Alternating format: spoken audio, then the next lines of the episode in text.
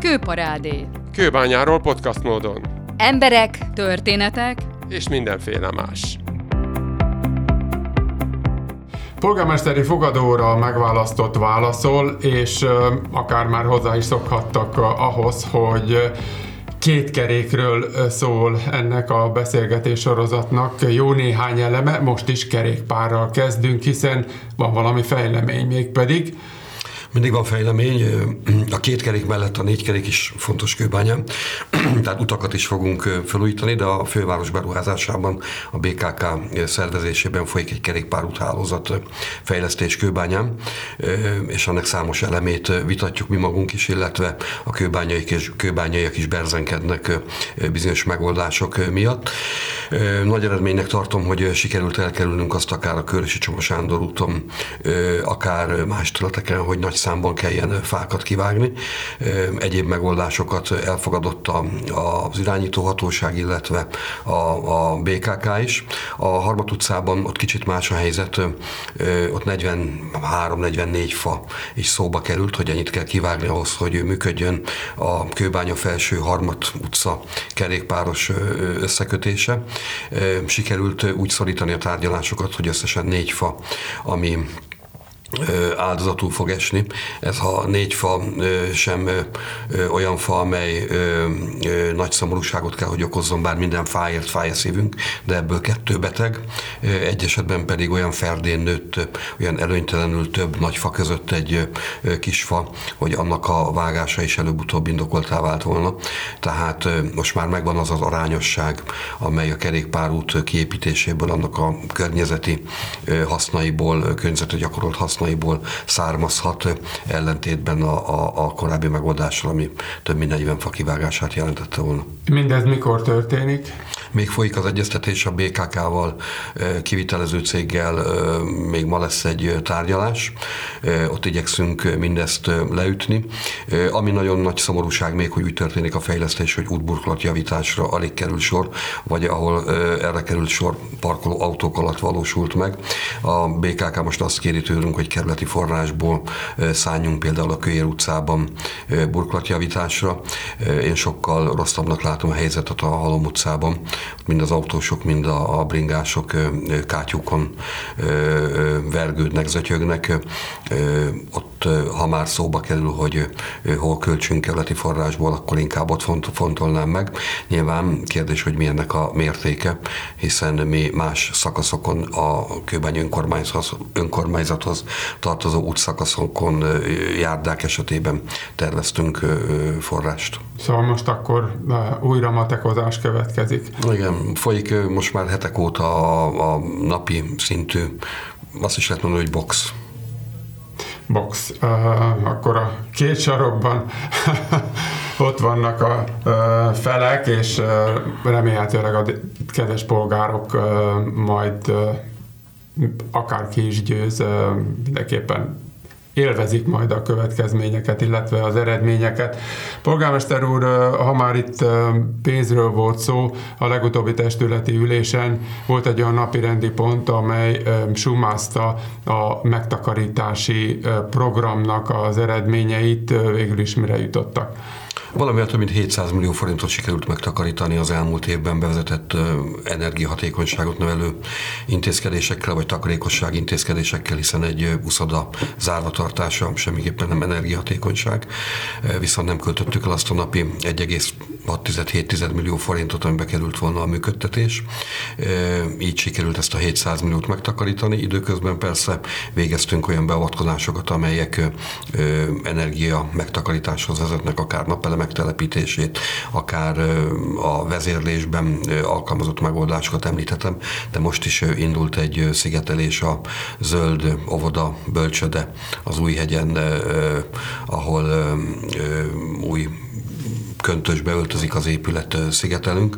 Ezek mind-mind egy, egyszerre jelentenek energiatékonyság növelést, és nyilván az esztétikuma is más lesz az épületnek, de több intézményünkben fűtéskorszerűsítünk, így az Újhegyen a, a Gyermeksziget bölcsödében, a Piros óvodában, illetve a Gyöngyike óvodában is ez történik a gyermekek átmeneti otthonában. Olvastuk a híreket, hogy átalakul a védőnői hálózat irányítása, más szervezetbe tartozik. Ez mit jelent Kőbányán? A védőnői szolgálat eddig az önkormányzathoz tartozott, mi szerveztük. A jövőben állami feladatellátásba kerül, és a Délpesti Centrum Kórházhoz fognak tartozni a kőbányai védőnök. Kicsit szomorúak vagyunk emiatt. Korábban nagy hullámokat vert a, rendelők állami feladatellátásba vonása, ez nálunk nem jelentett volna konfliktust, hiszen jelen pillanatban is így működik a Bajcsi mellett a szakrendelő. A védőnök esetében kicsit más, hiszen ők hozzá hozzánk tartoztak, kötődnek a gyermekorvosainkhoz, kötődnek a kőbányi emberekhez. Itt fognak maradni, tehát továbbra is itt fognak dolgozni. Azonban látni kell azt, hogy kőbányán is oly mértékben csökken a gyermek létszám. Látjuk az óvodába iratkozók adataim 800-ról 400-ra csökken egy-egy évben a beiratkozók száma. Ez bizony kihat majd a gyermekorvosi körzetekre, és látjuk azt is, hogy máshol nagyon nagy feszültség mutatkozik az ellátásban, az agglomerációban hirtelen megduzzadt a, lakosságszám, biztos, hogy majd az államnak kell átcsoportosítani a feladatellátásban munkaerőt abba az irányba, könnyebben tudja megtenni, ha, ha egy kézben van mindez, mint ha az önkormányzatok bevonásával kellene ezt megoldani. Tehát akkor praktikusan, hogyha valaki jár egy körzetbe itt Kőbányán, és védőnő foglalkozik vele, ennek egy része ugye, ha jól tudom, kötelező is, akkor pillanatnyilag praktikusan nem változik. Nem változik semmi, tehát mindenki marad a helyén, átadjuk a helyiségeket, rendelőket, körzeteket, tehát minden marad a régiben, csak nem mi szervezzük a jövőben, hanem a Délpesti Centrum Kórház. A legutóbbi testületi ülésre hivatkozok megint, mert volt egy olyan napirendi pont is, amely megjelölte, hogy a közösségi együttélés szabályaival foglalkozott a tisztelt testület. Miért és mi lett az eredmény?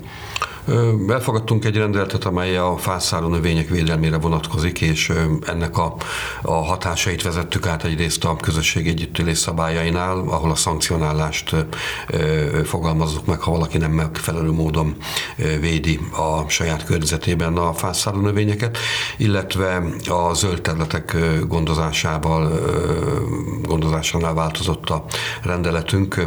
Eddig úgy szólt az önkormányzati rendelet, hogy az úttestig kell gondozni a zöld területet mindenkinek az ingatlana mellett, ha van járda. Ez lehetett akár 8-10 méter széles sáv is, míg abban az esetben, ha nincs járda, akkor az ingatlan mellett csak egy métert kell gondozni a tulajdonosnak, a többi már a közút kezelője tulajdonosa feladataként jelenik meg. Ezt az egy métert megnöveltük 5 méterre, hogy igazságosabb legyen egy kicsit a helyzet.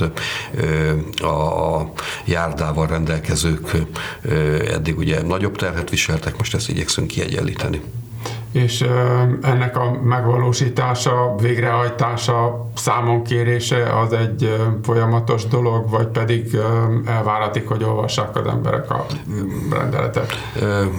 Idealisztikus lenne, ha azt gondolnánk, hogy mindenki olvassa a rendeletet és tanulmányozza az önkormányzat honlapját, és utána néz annak, hogy milyen szabályok szerint is kell szervezni az életét a városban. Előbb-utóbb ez bízom benne, hogy azért majd átmegy, hiszen értesítéseket sok féle módon küldünk azokra a területeken, ahol nem gondozzák a, a zöldet, ott figyelmeztetünk, először majd jön a, a szankció. A felügyelők, közterület felügyelők, a hivatal hatóságügyintézői járják a várost, és több száz esetben figyelmeztettek már, illetve szankcionáltak.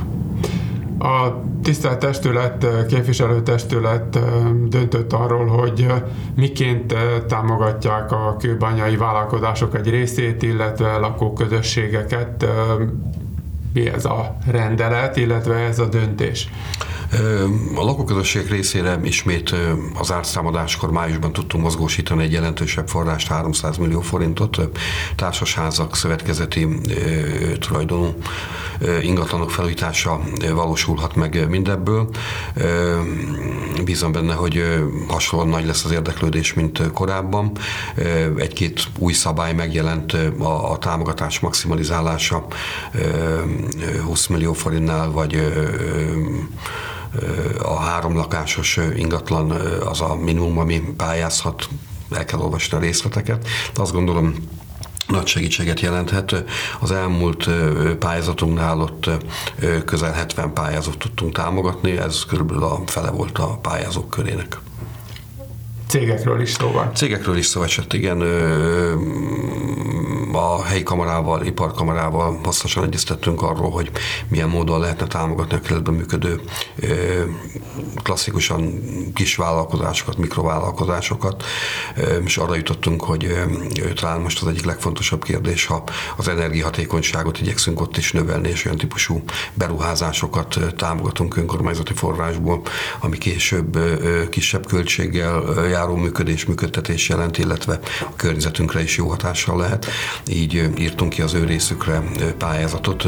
Első alkalommal teszi ezt a Kőbány önkormányzat. Bízom benne, hogy kedvező fogadtatásra talál, és tudjuk majd folytatni a jövőben is. Köszönjük szépen, jöjjön máskor is. Köszönöm szépen.